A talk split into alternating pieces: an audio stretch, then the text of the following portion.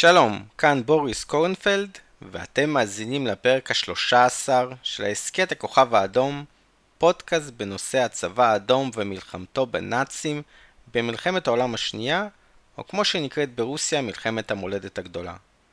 בפרק זה אני ממשיך לדבר על משבר דנציג והמסדרון הפולני שהוביל לפרוץ מלחמת העולם השנייה. אני אספר על הניסיונות של ברית המועצות, בריטניה וצרפת להגיע להסכם שיבטיח שלום באירופה, ובמקביל על הניסיון של המדינות האלה לנהל מגעים דיפלומטיים עם גרמניה הנאצית על מנת למנוע מלחמה, או לפחות להישאר מחוץ למלחמה המתקרבת. לפני עליית הנאצים לשלטון ב-1926, ברית המועצות וגרמניה חתמו על הסכם לניטרליות אשר עודכן ב-1931. עם עלייתו של היטלר לשלטון ב-1933, ההסכם לא בוטל, אך היחסים בין המדינות הידרדרו. לאחר שב-1934 גרמניה ופולין חתמו על הסכם לאי התקפה הדדי, ולאחר שב-1936 גרמניה חתמה עם יפן על הסכם האנטי קומינטרן אשר יועד כנגד ברית המועצות, הסובייטים הציעו לגרמניה לחתום על הסכם לאי התקפה הדדי. הגרמנים דחו את ההצעה הרוסית בתואנה שהיא מיותרת מאחר ולברית המועצות ולגרמניה אין גבול משותף. מיולי 1936 ועד ל-1 באפריל 1939 ברית המועצות וגרמניה הנאצית ניהלו מלחמת פרוקסי על אדמת ספרד שבה הלאומנים שנתמכו על ידי היטלר ניצחו. עוד לא עברו חודשיים מאז הניצחון, והיטלר כבר החל בהתקרבות לברית המועצות, כאשר האויבים העיקריים של גרמניה הפכו להיות בריטניה ובת חסותה פולין. ב-20 במאי, מולוטוב, שר החוץ הסובייטי החדש, קיבל את השגריר הגרמני שולנבורג ושמע ממנו על רצונה של גרמניה לחדש את השיחות לקראת הסכם מסחר בין שתי המדינות. סטלין עצמו החל להיות מעורב בשיחות בין המדינות. לאור החשש ממלחמה כנגד יפן במזרח המדינה, סטלין רצה לוודא שהגבול המערבי של ברית המועצות יישאר שקט. כאמור, לא רק הסובייטים עזרו לסינים כנגד היפנים, אלא גם הבריטים. צ'מברלן סבר בצדק כי לאחר כיבושה של סין, היפנים התקפו את המושבות הבריטיות במזרח, כמו הונג קונג וסינגפור, וכן את הדומיניונים הבריטיים של אוסטרליה וניו זילנד. בריטניה הלוותה כסף לממשלת סין, שהמשיכה במלחמתה ביפנים. לכן היפנים בנוסף ללחץ על ברית המועצות בקרבות חלקינגול, רצו להפעיל גם לחץ על בריטניה כדי שזו תחדל מעזרתה לסין. ב-9 באפריל 1939, לאומנים סינים חיסלו בתיאטרון של טיאנשין את מנהל הסיני של הבנק הפדרלי של צפון סין שהיה בבעלות יפנית.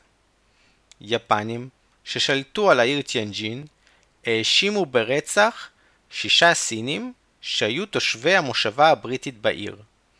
שטח המושבה הבריטית בעיר נחשב לשטח בריטי והיפנים כיבדו זאת. המשטרה הבריטית במושבה עצרה ארבע מתוך שישה החשודים והעבירה אותם ליפנים תחת הבטחה כי החשודים לא יעברו עינויים ויוחזרו למושבה הבריטית. היפנים עינו את העצורים וקיבלו משניים מהם הודאות באשמת רצח. החשודים הוחזרו למושבה הבריטית, אך הקונסול הבריטי המקומי הבטיח להסגיר את המחסלים ליפנים. לעומת זאת, שר החוץ הבריטי, לורד הליפקס, לאחר ששמע כי ההודאות הושגו תחת עינויים, אסר על הסגרת החשודים.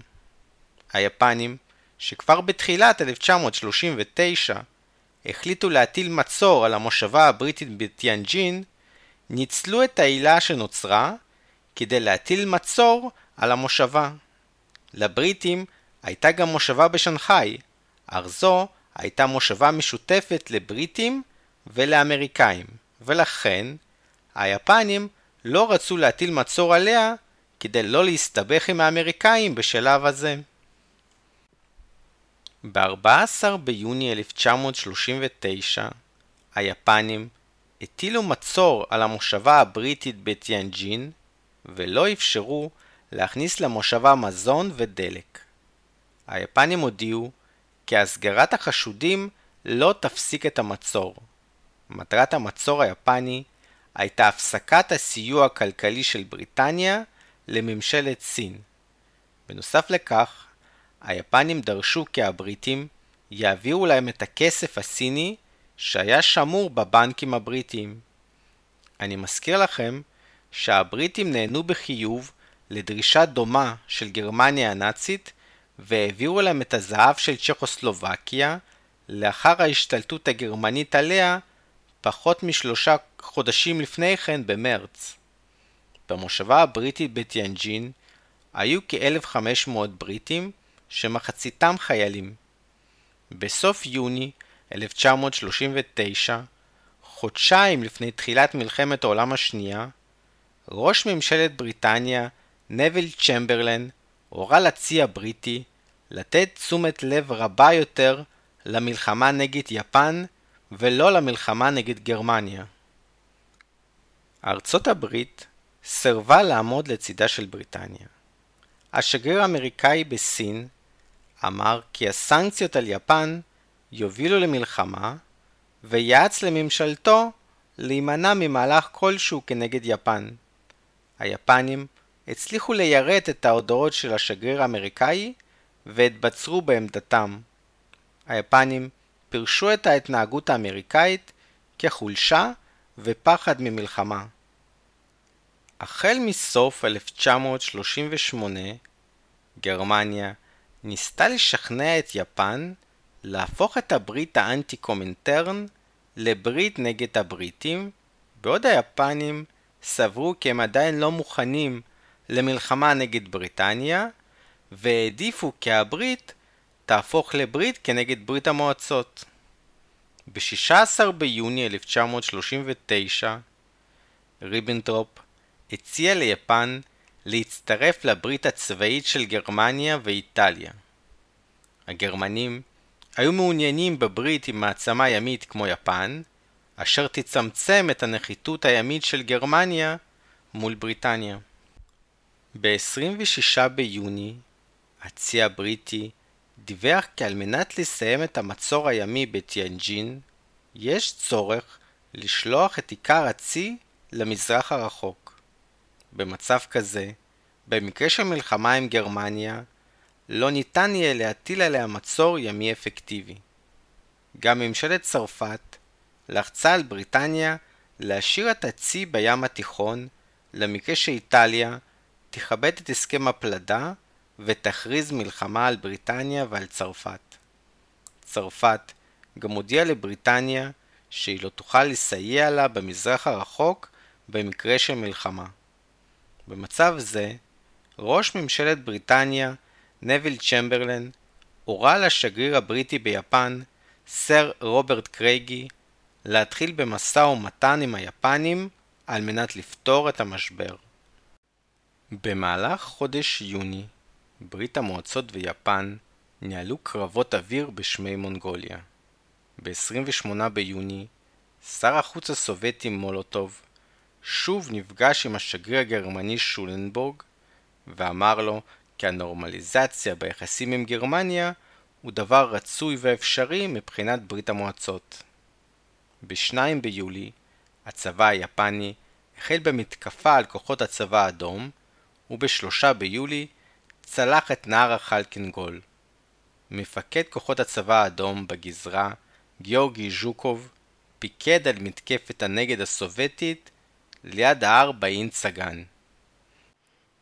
ב-3 ביולי, גרמניה הציעה לברית המועצות לדון בגורלן של פולין וליטא. ברית המועצות החלה לנהל משא ומתן עם גרמניה, במקביל למשא ומתן עם בריטניה וצרפת. בחמישה ביולי, הכוחות היפנים נעטפו אל מעבר לנהר החלקינגול, והקרב בבאין צגן הסתיים, אך הקרבות בגדה המזרחית נמשכו עד לסוף יולי. עד השמונה ביולי עיקרי ההסכם הבריטי-צרפתי-סובייטי סוכמו, אך הסובייטים התעקשו על חתימת הסכם צבאי בין המדינות. הסובייטים רצו לדעת איזו עזרה צבאית הם יקבלו באמת במקרה של מלחמה נגד גרמניה הנאצית. ההסכמות בין ברית המועצות לבין בריטניה וצרפת לא עלו על הכתב, אבל דובר על מתן שטח פולני לברית המועצות. שר החוץ הצרפתי בונה הודיע למוסקבה כי הוא תומך במתן מזרח פולין לברית המועצות ללא התחשבות בדעת הפולנים. נראה שהאזורים בפולין שמעבר לקו קרזון, שהיו מאוכלסים באוקראינים ובבלארוסים, היו עוברים לברית המועצות גם אם ההסכם היה נחתם עם בריטניה וצרפת. אם הצבא האדום היה נכנס לפולין כדי לעזור לה מול גרמניה, הוא היה נשאר במערב בלארוס ומערב אוקראינה ומספח אותן לרפובליקות הסובייטיות, תוך לחץ דיפלומטי בריטי-צרפתי על פולין הדומה לזה שהופעל על צ'כוסלובקיה בהסכם מינכן. השטחים האלה היו אמורים להיות מין תשלום לברית המועצות החלקה במלחמה כנגד גרמניה. השטחים האלה עברו בסופו של דבר לברית המועצות בסיום המלחמה בהסכם עם האמריקאים והבריטים. ב-18 ביולי ברית המועצות הגישה לגרמניה טיוטה של הסכם כלכלי. בין ה-24 וה-26 ביולי נציגי ברית המועצות וגרמניה דנו בהסכם הכלכלי, נרמול היחסים, יצירת אווירת אמון וכבוד הדדי, וכן בחידוש הסכם הניטרליות מ-1926, או חתימה על הסכם חדש. ב-26 ביולי, ברית המועצות, צרפת ובריטניה הסכימו להתחיל בשיחות צבאיות בין המדינות. המטרה הבריטית בשיחות הייתה לסבך את השיחות הגרמניות-סובייטיות ולחזק את עמדת בריטניה מול גרמניה. הבריטים רצו למשוך את השיחות עד לסתיו, שאז גרמניה לא תעז לפלוש לפולין משיקולי מזג אוויר. כדי להרוויח זמן, שר החוץ הבריטי הודיע כי המשלחת הצבאית תוכל לצאת רק בחמישה באוגוסט. המשלחת הבריטית שבחרה במסלול הארוך למוסקבה, דרך הים עד ללנינגרד ומשם ברכבת למוסקבה, הגיעה רק ב-11 באוגוסט. גם לשיחות האלה, הבריטים שלחו נציגים זוטרים ללא סמכויות לחתום על הסכם הגנה, לעומת שר הביטחון וורושילוב והרמטכ"ל של הצבא האדום שפושניקוב שייצגו את ברית המועצות. לעומת הבריטים והצרפתים, שהגיעו ללא שום תוכניות פעולה אופרטיביות, הסובייטים הציגו תוכנית הכוללת מעבר של כוחות הצבא האדום בצפון דרך המסדרון הצר לכיוון המדינות הבלטיות ופרוסיה, ומעבר בדרום דרך מסדרון בגליציה לצורך הגנה על אוקראינה הסובייטית. ההוראות שקיבלה המשלחת הבריטית-צרפתית היו לעכב את השיחות עד כמה שניתן ולא להבטיח לסובייטים שום הבטחה קונקרטית שתחייב את בריטניה ואת צרפת. סטלין ידע על ההוראות שקיבלה המשלחת הבריטית, מאחר ולסובייטים הייתה רשת ריגול בדרגים הבכירים ביותר שמכונה חמישיית קמברידג'. הסוכנים הסובייטים יידעו את קרמלין על הכוונות הבריטיות להגיע להבנות עם גרמניה הנאצית, אשר יעבירו את מזרח ודרום מזרח אירופה לתחום ההשפעה הגרמני. בעוד מטרת צ'מברלן בשיחות הייתה למשוך זמן ולסכל הסכם גרמני סובייטי, מטרת סטלין הייתה לנהל במקביל שיחות עם בריטניה וצרפת וגם עם גרמניה, על מנת לשמור את ברית המועצות נייטרלית ומחוץ למלחמה האירופית המתקרבת. ב-28 ביולי ריבנטרופ נפגש עם השגריר היפני ולחץ על יפן להצטרף לברית הצבאית עם גרמניה ואיטליה וכך לפתור בכוח את משבר טיאנג'ין. ראש ממשלת יפן, חירנומה, טען כי חתימה על הסכם כזה תוביל את יפן למלחמה בו זמנית נגד בריטניה, ברית המועצות וסין.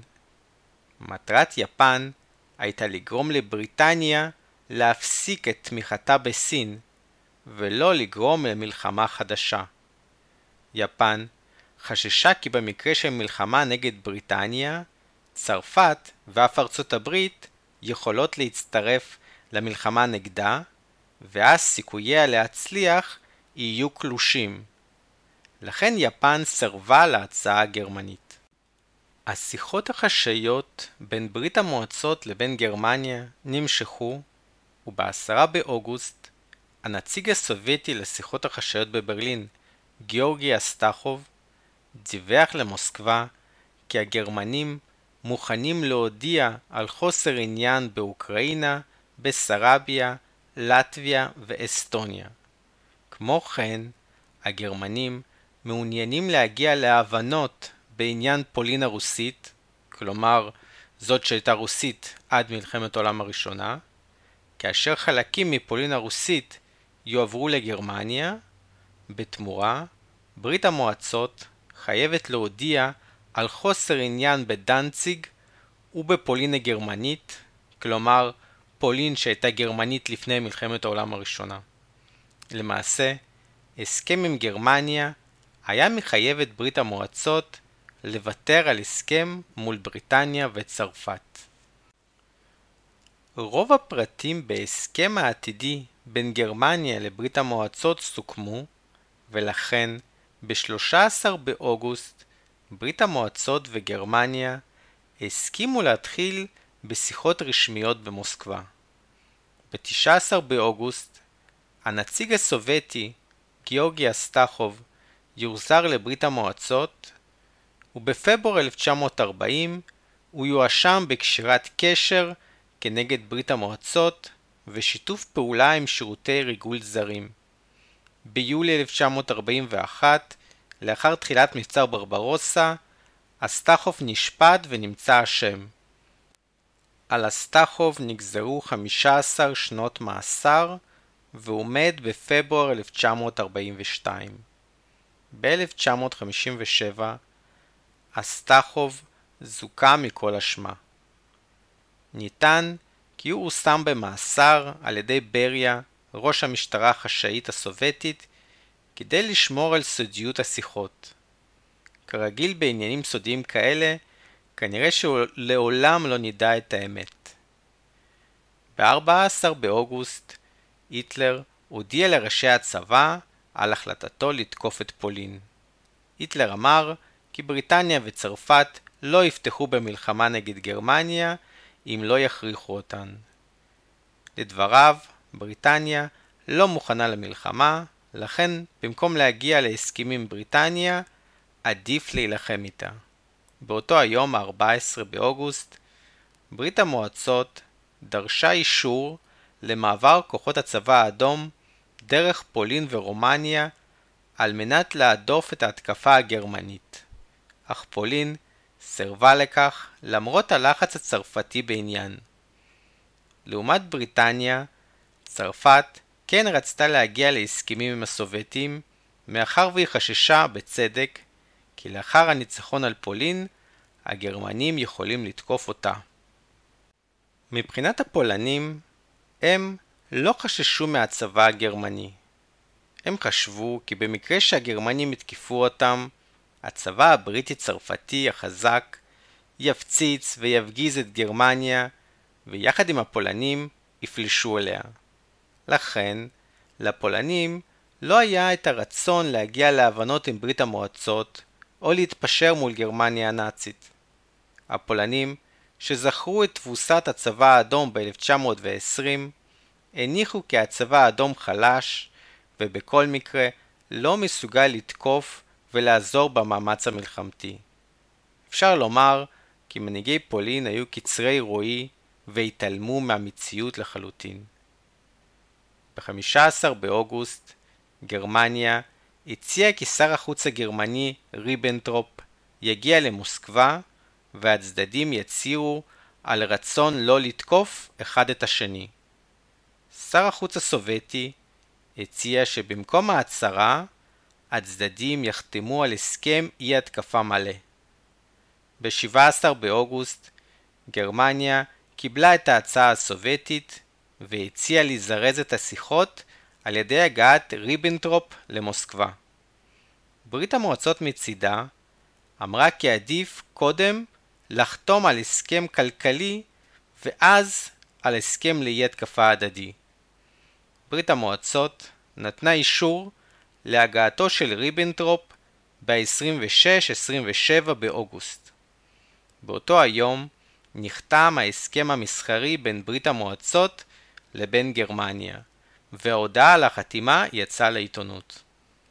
ההסכם הכלכלי בין ברית המועצות לגרמניה כלל הלוואה גרמנית בשווי 200 מיליון מרק גרמני לשבע שנים עם ריבית 4.5% שנחשבה מאוד נמוכה באותו הזמן, כ-2% פחות מההלוואות שגרמניה נתנה לברית המועצות בשנות ה-20 ובתחילת שנות ה-30. בהסכם הגלוי היה רשום 5% ריבית, אך בפרוטוקול הסודי גרמניה התחייבה לשלם חצי אחוז לברית המועצות בחזרה. בכספי ההלוואה, ברית המועצות הייתה אמורה לקנות תוך שנתיים ציוד תעשייתי, מכונות, ספינות ורכבים, ואילו גרמניה הייתה אמורה לקבל תוצרת סובייטית עד 1946, בעיקר עץ, כותנה, דגנים, נפט ועוד. בנוסף לכך, על ברית המועצות היה להעביר לגרמניה סחורה גולמית בשווי 180 מיליון מרק תוך שנתיים, ועל גרמניה היה להעביר לברית המועצות סחורה תעשייתית בשווי 120 מיליון מרק, כל זה בהתאם לחוזים שכבר נחתמו קודם לכן. כמו כן, רוסיה הייתה אמורה לשלם את ההלוואה והריבית שלקחה מגרמניה ב-1935.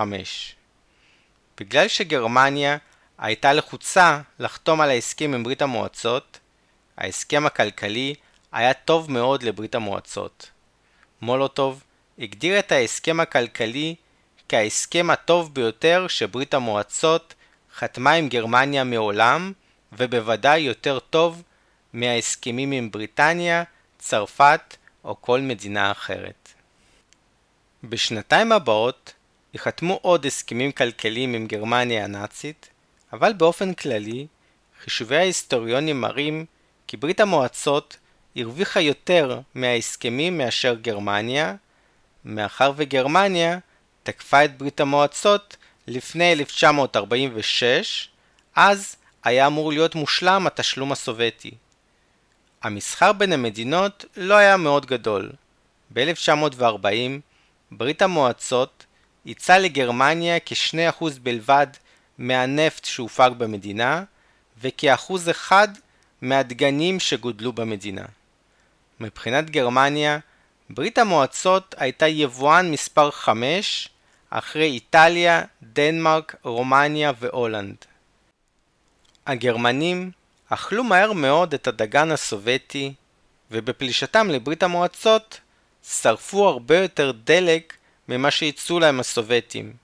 לעומת זאת, הציוד התעשייתי והמכונות הגרמניות המשיכו לייצר תחמושת, טנקים ומטוסים סובייטים שבסופו של דבר הביסו את הגרמנים. הגרמנים העבירו לסובייטים מאות דגמים חדישים של ציוד צבאי ותעשייתי, מטוסים חדישים, טנקים, תותחים, מנועים, תחמושת חדישה, מכשירי קשר וספינות מלחמה.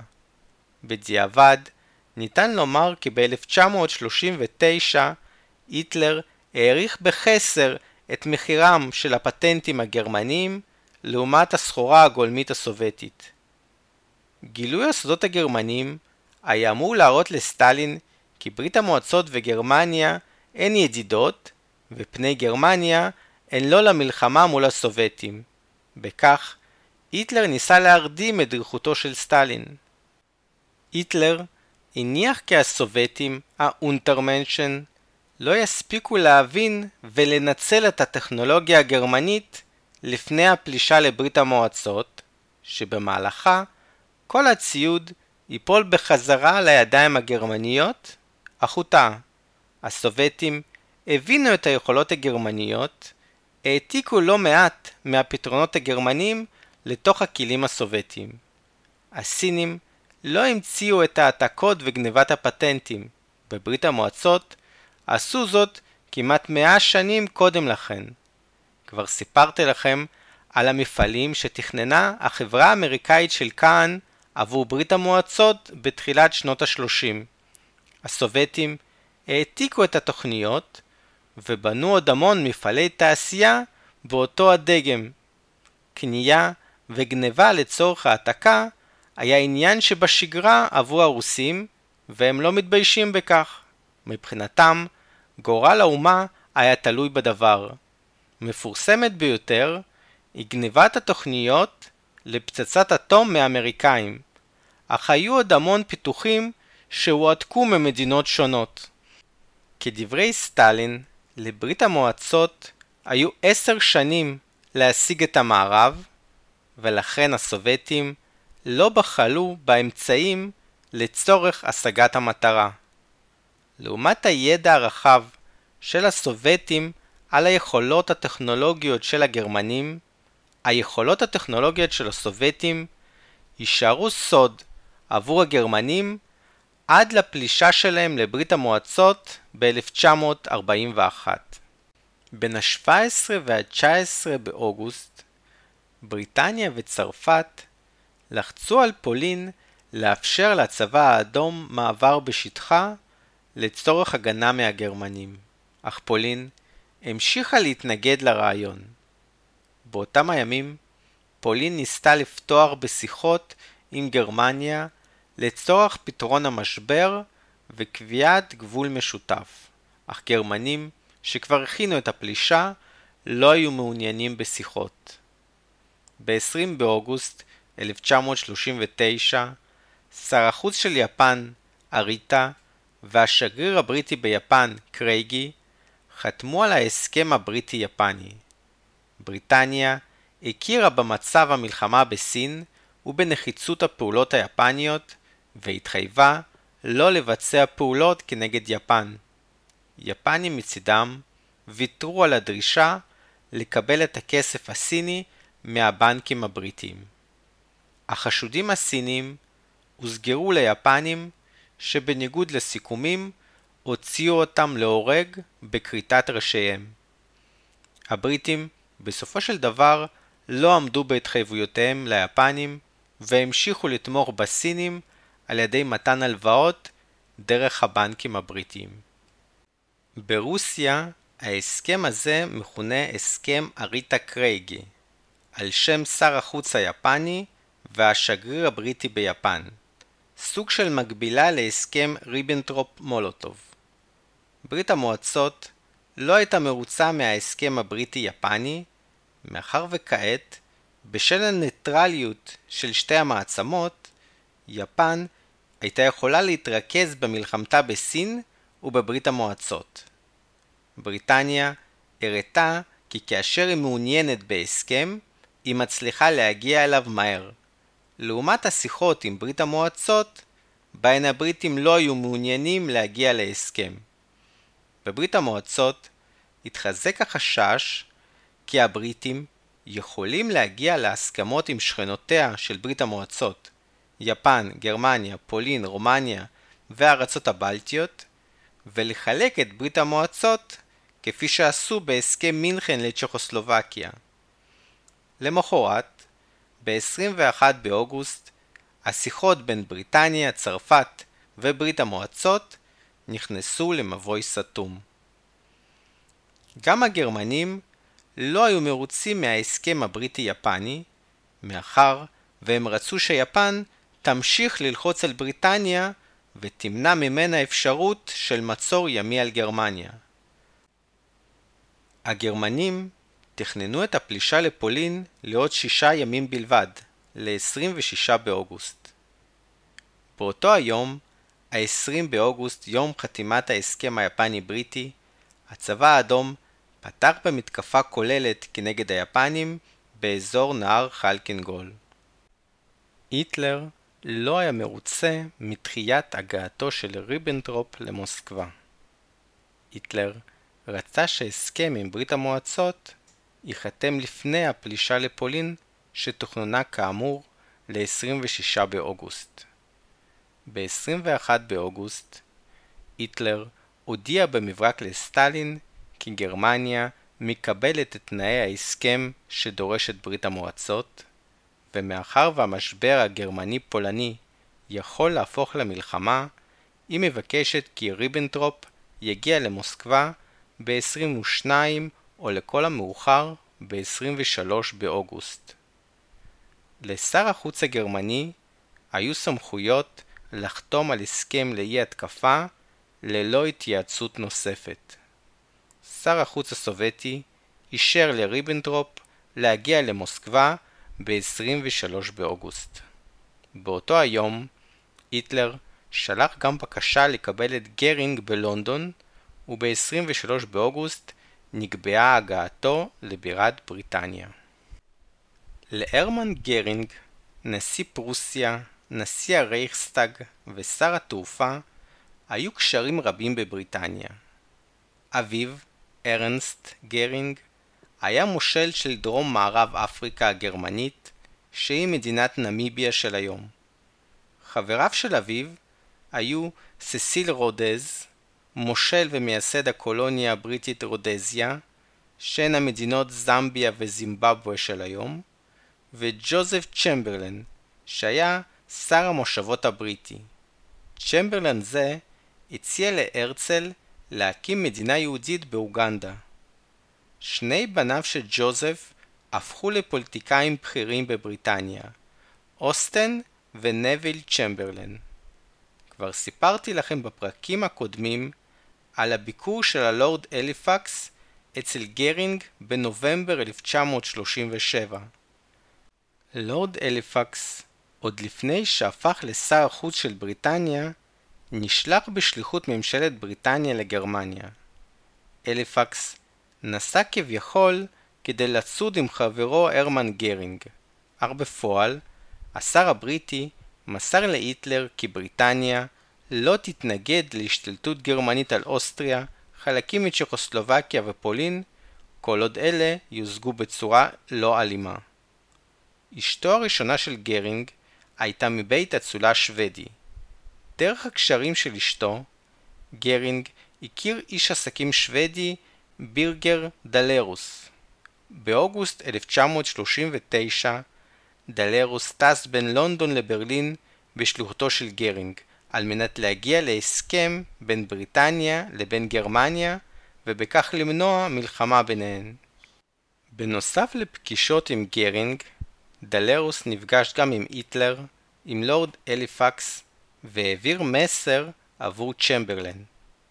היטלר הציע כי בנומה להסכם מינכן, פולין תוותר על דנציג, המסדרון הפולני ועוד שטחים, וכך המלחמה תימנע. בשלב הזה, צ'מברלן כבר לא האמין להיטלר, והניח בצדק כי לאחר הסיפוח השטחים החלקי, תבוא הפלישה וההשתלטות על כל פולין, בדומה למה שנעשה בצ'כוסלובקיה במרץ 1939. ב-22 באוגוסט, היטלר הודיע לראשי הצבא על ההחלטה הסופית לתקוף את פולין. כאמור, ל-23 באוגוסט היו מתוכננות שתי טיסות של בכירים נאצים. ריבנטרופ היה אמור להגיע למוסקבה, ואילו גרינג היה אמור להגיע ללונדון. מאחר והיטלר החליט לחתום על הסכם עם ברית המועצות, היטלר ביטל את טיסתו המתוכננת של גרינג ללונדון. באותו היום ה-22 באוגוסט, נודע לעיתונות כי שר החוץ הגרמני ריבנטרופ יגיע למוסקבה ב-23 באוגוסט. ברית המועצות הודיעה כי חתימת הסכם אי ההתקפה בין גרמניה לברית המועצות לא אמורה להשפיע על השיחות לקראת הברית הסובייטית-בריטית צרפתית. באותו היום, המשלחת הצרפתית קיבלה אישור לחתימת ההסכם הצבאי עם ברית המועצות וניסתה לחדש את השיחות, אך הסובייטים הודיעו כי מאחר ולא ידועה דעתן של בריטניה, פולין ורומניה, אין טעם למהר ולחדש את השיחות. ריבנטרופ הגיע למוסקבה ב-23 באוגוסט ונפגש עם סטלין ומולוטוב במשך שלוש שעות. הצדדים סיכמו על חלוקת אזורי ההשפעה במזרח אירופה, אשר תואמה במברק עם היטלר. בקשר לאיבה הקודמת בין המדינות, ריבנטרופ אמר כי לאחר שהקומינטרן וברית המועצות ויתרו על רעיון המהפכה העולמית, האיבה הישנה נעלמה. כעת, שתי המדינות יכולות להתנגד לדמוקרטיות הקפיטליסטיות יחדיו. המנהיגים שתו אלכוהול ובירכו זה את זה. סטלין הרים כוסית לכבודו של היטלר, ואף אילץ את ריבנטרופ לשתות לחיי שר התחבורה והתעשייה הכבדה הסובייטית, הלא הוא היהודי לזר קגנוביץ'. בסוף הפגישה, סטלין לקח את ריבנטרופ הצידה ואמר לו כי ברית המועצות מתייחסת להסכם ברצינות והיא לא תבגוד בשותף החדש שלה. כמובן שהיטלר עדיין לא סמך על המילה של סטלין. היטלר קודם היה חייב לברר האם יוסיף סטלין הוא יהודי או לא. מדובר היה בשאלה מאוד חשובה עבור היטלר, הרי לפי הנאצים, ב-1939 כבר הייתה קיימת בעולם מדינה יהודית. זו הייתה ברית המועצות שנשלטה על ידי היהודים. אך האם סטלין עצמו היה יהודי? עדיין הייתה תעלומה עבור הנאצים. שמו היה יוסיף, ולבנו קראו יעקב, ואם לא מספיק שהיו המון יעקב יוספוביץ' שהיו יהודים, הרי יעקב התחתן עם היהודייה יוליה מלצר. חתונה עם יהודייה לא הייתה הוכחה חד משמעית ליהדות. לאחר המהפכה, יהודיות רבות התחתנו גם עם לא יהודים. כפי שלמשל אשתו של שר החוץ הסובייטי החדש, וצ'סלב מולוטוב, הייתה יהודייה פולינה ז'מצ'וז'נה, או בשמה המקורי פרל קרפובסקיה. או אשתו של שר הביטחון קלים ורשילוב, הייתה יהודייה יקצרינה ורשילוב, במקור גיטלה או גולדה גובמן. לו היה מתברר כי סטלין אינו יהודי, הרי לנאצים היה ברור מיהו השליט בפועל של ברית המועצות. הלא הוא היהודי לזר מייסייביץ' קגנוביץ', שהיה מקורב מאוד לסטלין. ואם שאלתם איך קגנוביץ' שולט בסטלין, הרי זה דרך האישה היהודייה של סטלין. אמנם באופן רשמי, סטלין היה אלמן מ-1932, הרי לפי הנאצים, בפועל הוא היה נשוי בסתר ליהודייה רוזה קגנוביץ', הלא היא אחותו, בתו או אחייניתו של לזר קגנוביץ'. הרי ברור שמאחורי כל מנהיג מצליח עומדת אישה שמנהלת אותו בין אם זו רוזה או שרה. המודיעין הגרמני השקיע מאמצים גדולים כדי לאתר מידע על רוזה קגנוביץ', אך ללא הצלחה. כפי ששמתם לב, כל שינויי השמות והסודיות מאוד הקשו על גילוי האמת אצל היהודים. למרות ששמועות על רוזה קגנוביץ' נמשכו עד למותו של סטלין, כיום מניחים שלא הייתה קיימת שום רוזה קגנוביץ'. מצד שני, סטלין וקגנוביץ' כן הפכו לקרובי משפחה. לפחות לפי העיתון טיים ועיתונים נוספים, בנו של עזר קגנוביץ', מיכאיל, התחתן עם בתו של סטלין, סבטלנה, ב-1951. בהמשך, בזיכרונותיה, סביטלנה הכחישה את עצם קיומו של מיכאיל קגנוביץ'. במציאות, לאלעזר הייתה בת מאיה ובן מאומץ יורי. ואם אנחנו בעניין הקונספירציות, הרי היהודי אלעזר קגנוביץ', שהיה בין מקימי ברית המועצות, ימשיך uh, לשלוט בה עד לפטירתו ביולי 1991, פחות מחודש לפני ניסיון ההפיכה הקומוניסטית נגד גורבצ'וב וכמה חודשים לפני פירוק ברית המועצות. בכל אופן, לצורך בירור יהדותו של סטלין, היטלר שלח למוסקבה יחד עם ריבנטרופ את הצלם הגרמני היינריך הופמן כדי לצלם את אוזני סטלין מקרוב. בעקבות הצילום, היטלר לשמחתו הבין כי סטלין הוא לא יהודי, ולכן ניתן לסמוך על המילה שלו. על פי ההסכם בין ברית המועצות לגרמניה, המדינות התחייבו לא לתקוף אחת את השנייה ולא לתמוך בתוקפנות של מדינה שלישית כנגד אחת המדינות. הצדדים התחייבו לא להיכנס לבריתות צבאיות כנגד המדינה השנייה ולפתור את כל הקונפליקטים בין המדינות בדרכי שלום. ההסכם נחתם לעשר שנים עם הארכה אוטומטית לחמש שנים. בנספח סודי נכתבו ההסכמות בדבר חלוקת אזורי ההשפעה בין המדינות במקרה של שינויים גיאופוליטיים במדינות הבלטיות, פינלנד, אסטוניה, לטביה וליטא. הגבול בין ליטא ללטביה היה אמור להפוך לגבול בין ההשפעה הסובייטית להשפעה הגרמנית, כאשר וילנה הפולנית הייתה אמורה לעבור לליטא. כאמור, וילנה היא וילניוס, בירת ליטא של היום. במקרה של שינויים גיאופוליטיים בפולין, גבול אזורי ההשפעה היה אמור לעבור בקירוב על קו הנהרות נרבה, ויסלה וסן, כאשר שאלת עצמאותה של פולין הייתה אמורה להיות מוסכמת אחר כך. ברית המועצות ציינה כי היא מעוניינת בבסרביה, מולדובה של היום, ואילו גרמניה הודיעה על חוסר עניין בה. ההסכם לאי התקפה עם גרמניה הנאצית כשלעצמו לא היה משהו יוצא דופן.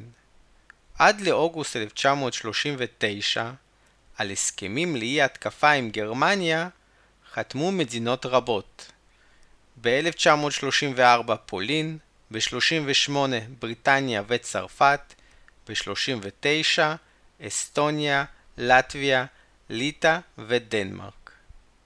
יש לציין שסטלין לא חשב שהגרמנים יכבשו את פולין כל כך מהר.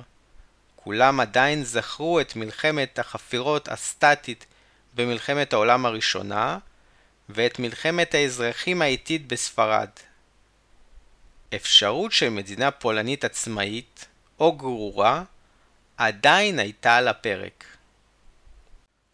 במצב של מלחמה גרמנית-פולנית, סטלין לא רצה שהכוחות הגרמנים יתקרבו קרוב מדי לגבולות ברית המועצות, ועל הדרך זו הייתה אפשרות להשיב לרוסיה שטחים שאבדו לה במהלך מלחמת העולם הראשונה ובמלחמת האזרחים הרוסית. רוב השטח שעבר לתחום ההשפעה הסובייטי כבר היה שייך לרוסיה ב-1914. באזורי ההשפעה הסובייטית בפולין היה רוב לאוכלוסייה האוקראינית והבלארוסית, כאשר אוקראינה ובלארוס היו חלק מברית המועצות. בנוסף לכך, גבול ההשפעה טעם את קו קרזון. כזכור, קרזון היה שר החוץ הבריטי, אשר קבע את הגבול בין פולין לרוסיה בהסתמך על הדמוגרפיה בשטח. בסופו של דבר, קו קרזון לא כובד לא על ידי הפולנים ולא על ידי הרוסים, והגבול עבר הרבה יותר מזרחה משם כתוצאה ממלחמה סובייטית פולנית ב-1920. אתם מוזמנים לשמוע שוב את הפרקים 3 ו-4 בהם דיברתי על קביעת הגבולות המערביים של ברית המועצות. בניגוד לטעות הרווחת, ההסכם הסודי לא היה ברית צבאית. לא היו שום כוונות לבצע התקפה משותפת כנגד מדינה שלישית. חלוקת אזורי ההשפעה היא פרקטיקה ישנה ומוכרת כדי למנוע עימותים בין המעצמות. באזורנו מאוד מוכרת חלוקת אזורי ההשפעה בהסכם סייקס-פיקו, אשר חילק את המזרח התיכון בין בריטניה לבין צרפת. לרוב, חלוקת אזורי ההשפעה נעשית באופן סודי, אך מהר מאוד ניתן לראות את החלוקה בפועל. למשל, בשכנתנו סוריה יש חלוקת אזורי השפעה בין ארצות הברית, טורקיה ורוסיה. החלוקה לא הוכרזה באופן רשמי, אך ברור כי המזרח, מעבר לנהר הפרת, שייך לכוחות הדמוקרטיים פרו-אמריקאים, מערב המדינה שייך לכוחות אסד שנתמכים על ידי רוסיה ואיראן, ואילו בצפון שולטת האופוזיציה שנתמכת על ידי טורקיה. כך, גם אם יש קרבות בין הפלגים השונים, המעצמות עצמן לא נלחמות אחת נגד השנייה. פרט לתקריות בודדות לאורך העשור של מלחמת האזרחים בסוריה. לאחר ההסכם, ובתחילת מלחמת העולם השנייה, רוב השטח שבתחום ההשפעה הסובייטי יעבור לברית המועצות, פחות פינלנד ובתוספת ליטא. גם הגבול בפולין לא עבר על נהר הוויסלה, אלא הרבה יותר מזרחה משם. ההסכם אפשר ליהודים רבים לברוח מזרחה לתוך ברית המועצות, ובכך להינצל מהנאצים. כך סבא וסבתא שלי, שגרו בבסרביה הרומנית, יכלו לברוח לתוך ברית המועצות ולשרוד את המלחמה. ב-24 באוגוסט, הצבא היפני בחלקנגול כותר על ידי הצבא האדום וצבא מונגוליה.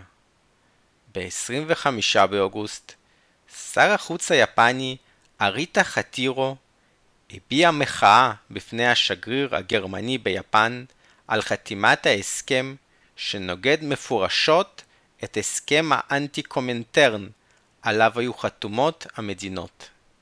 הסכם האנטי-קומנטרן אסר על חתימת הסכמים פוליטיים עם ברית המועצות. ממשלת יפן, בראשותו של חירנומה קיאיטירו, אשר דגל בשיתוף פעולה עם גרמניה כנגד ברית המועצות, התפטרה. הסיבות להתפטרות היו הכישלון ביחסי החוץ, מאחר ותקיפת ברית המועצות יחד עם גרמניה הנאצית ירדה מהפרק, ותבוסת הצבא היפני במונגוליה על ידי הצבא האדום והמונגולי. ההסכם בין ברית המועצות לגרמניה תקע טריז בין יפן לבין גרמניה, ולא אפשר שיתוף פעולה צבאי ממשי בין המדינות בזמן מלחמת העולם השנייה. מיותר לציין שלו גרמניה ויפן היו תוקפות את ברית המועצות יחדיו, ברית המועצות כנראה הייתה מתמוטטת. עד ה-26 באוגוסט, היפנים ניסו ללא הצלחה לפרוץ את הקיטור הסובייטי-מונגולי, וב-31 באוגוסט כל השטח המונגולי תואר מהיפנים. ב-4 בספטמבר, לאחר תחילת הקרבות בפולין, יפן הודיעה כי היא לא תתערב במלחמה באירופה, וב-15 בספטמבר יפן וברית המועצות יחתמו על הסכם להפסקת האש ביניהן. עד היום ישנם חילוקי דעות בנוגע להסכם ריבנטרופ מולוטוב. רוסים רבים אפילו מתנגדים לעצם השם הסכם ריבנטרופ מולוטוב, אשר קושר מנהיג סובייטי למנהיג נאצי. הם מציינים כי במערב לא מכנים את הסכמי אי ההתקפה שחתמה בריטניה ב-1938 כהסכם היטלר-צ'מברלן, או את הסכם אי ההתקפה שחתמה צרפת כהסכם ריבנטרופ בונה. בעוד שבמערב מבקרים מאוד את ההסכם, הרי שברוסיה המודרנית קולות רבים, כולל הנשיא פוטין, מצדיקים את חתימת ההסכם במצב הגיאופוליטי של אוגוסט 1939. ההיסטוריונים הרוסיים המודרניים טוענים כי ההסכם החזיר לרוסיה שטחים שעבדו כ-20 שנה לפני כן. למשל, שטחי מזרח פולין היו שייכים לרוסיה במשך יותר מ-120 שנים קודם לכן, והשלטון הפולני נמשך שם רק 21 שנים. שטחים אלה היו מאוכלסים באוקראינים ובבלארוסים עם מיעוט פולני, וכיום, 80 שנים לאחר ההסכם, אין קולות הקוראים להחזיר את השטח הזה לפולין. כנ"ל, אין בנמצא אנשים שחושבים שווילנוס, בירת ליטא, צריכה לשוב לפולין בתור וילנה. ההסכם דחה את המלחמה בשנתיים ואפשר לצבא האדום להתכונן טוב יותר למלחמה. נמנע החשש ממלחמה בשתי חזיתות מול גרמניה ויפן, ונמנעה קואליציה אפשרית של גרמניה, בריטניה וצרפת. תוספת השטח שקיבלה ברית המועצות במערב אפשרה לה לעכב את הצבא הגרמני עד אשר יגיעו יחידות מערבה מאזורי ברית המועצות האחרים. השטח הזה אפשר לברית המועצות לגייס ולאמן דיוויזיות חדשות ולהעביר את מפעלי התעשייה מזרחה. התוספת של רצועת 300 הקילומטרים שקיבלה ברית המועצות במערב היא זו שאפשרה לצבא האדום לעצור את הגרמנים 30 קילומטרים ממוסקבה ובפאתי לנינגרד. מבחינה שלילית, ניתן לראות את הפגיעה בכוחות האנטי-פשיסטים באירופה והפסקת התעמולה כנגד גרמניה הנאצית. ההסכם אפשר לגרמניה חופש פעולה באירופה ואפשר לה לכבוש את פולין ובהמשך את צרפת. יש לציין כי אני מסכים עם ההיסטוריונים שטוענים כי גם ללא הסכם עם ברית המועצות, היטלר היה תוקף את פולין. ללא כיבוש פולין, גרמניה הייתה פושטת רגל. היטלר לא היה ממהר לפרק את הצבא הגרמני ולהתחיל להשכיר את חיילי ורמאכט כשכירי חרב כדי לקבל מטבע זר לצורך קניית חיטה ודלק. או שהיטלר היה מגיע להסכמות עם בריטניה ופולין כנגד ברית המועצות, או שהוא היה תוקף את פולין ללא הסכמות. היטלר הניח ובצדק כי בריטניה וצרפת לא התקפו את גרמניה בעקבות הפלישה לפולין, ועם ברית המועצות אפשר היה להגיע להבנות מאוחר יותר, או לאיים עליהם בהסכם אפשרי עם בריטניה וצרפת. גם ללא ההסכם, ברית המועצות לא הייתה מכניסה את כוחותיה לפולין ב-1 בספטמבר כדי להציל את פולין אויבתה, במיוחד שפולין התנגדה לכניסת הצבא האדום לשטחה במהלך השיחות. סביר להניח כי הגבול בין גרמניה לברית המועצות היה נקבע הרבה יותר מזרחית מזה שהוסכם עליו בהסכם לרעת ברית המועצות. צריך גם לזכור כי באוגוסט 1939 היטלר עדיין לא הפך לסמל הרוע האולטימטיבי שהוא היום, ולאחר הצלחותיו בסיפוח שטחים המיושבים בגרמנים, הוא הפך לאיש השנה של העיתון טיים ב-1938. ב-1939, לאור הצלחתו בהסכם עם גרמניה ודחיית המלחמה, איש השנה של העיתון טיים היה יוסף סטלין. בפעם הבאה שסטלין יהיה איש השנה של טיים, תהיה ב-1942, לאחר הניצחון הגדול בקרב סטלינגרד.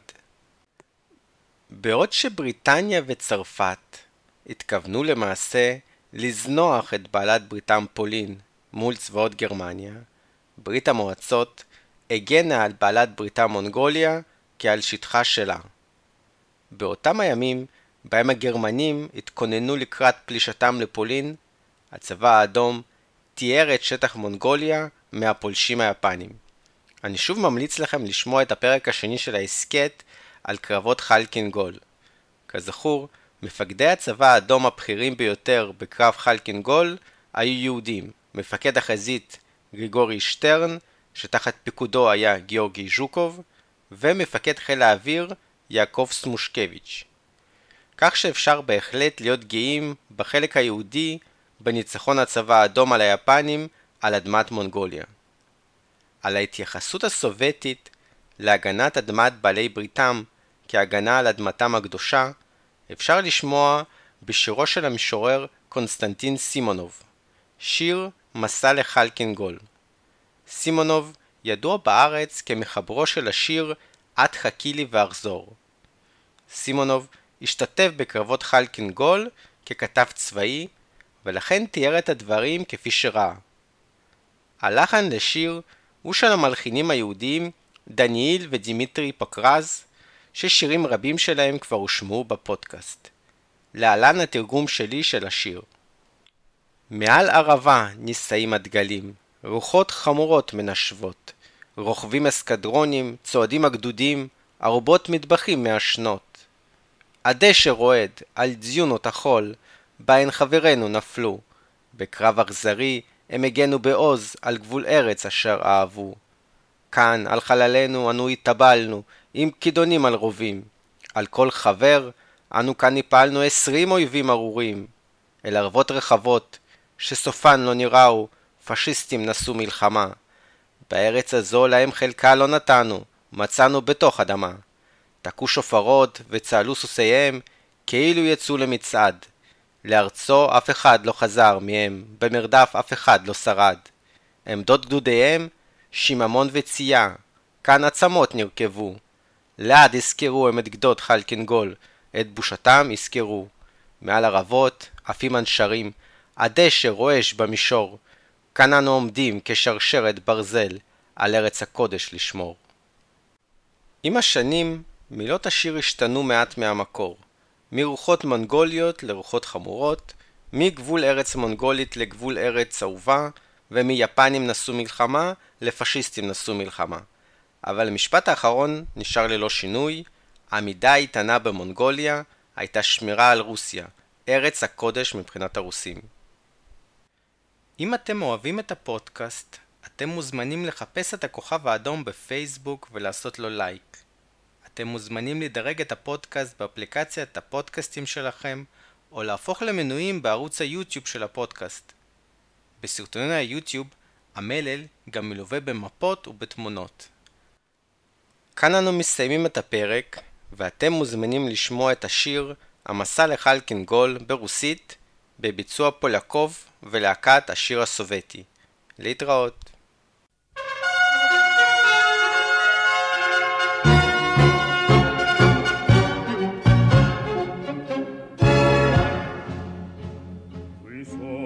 степью пылают знамена,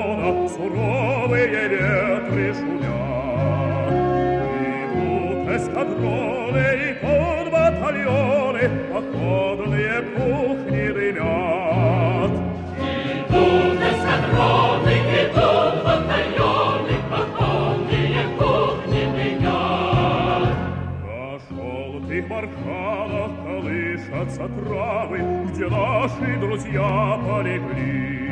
В жестоком бою, защищая со славой границы любимой земли. В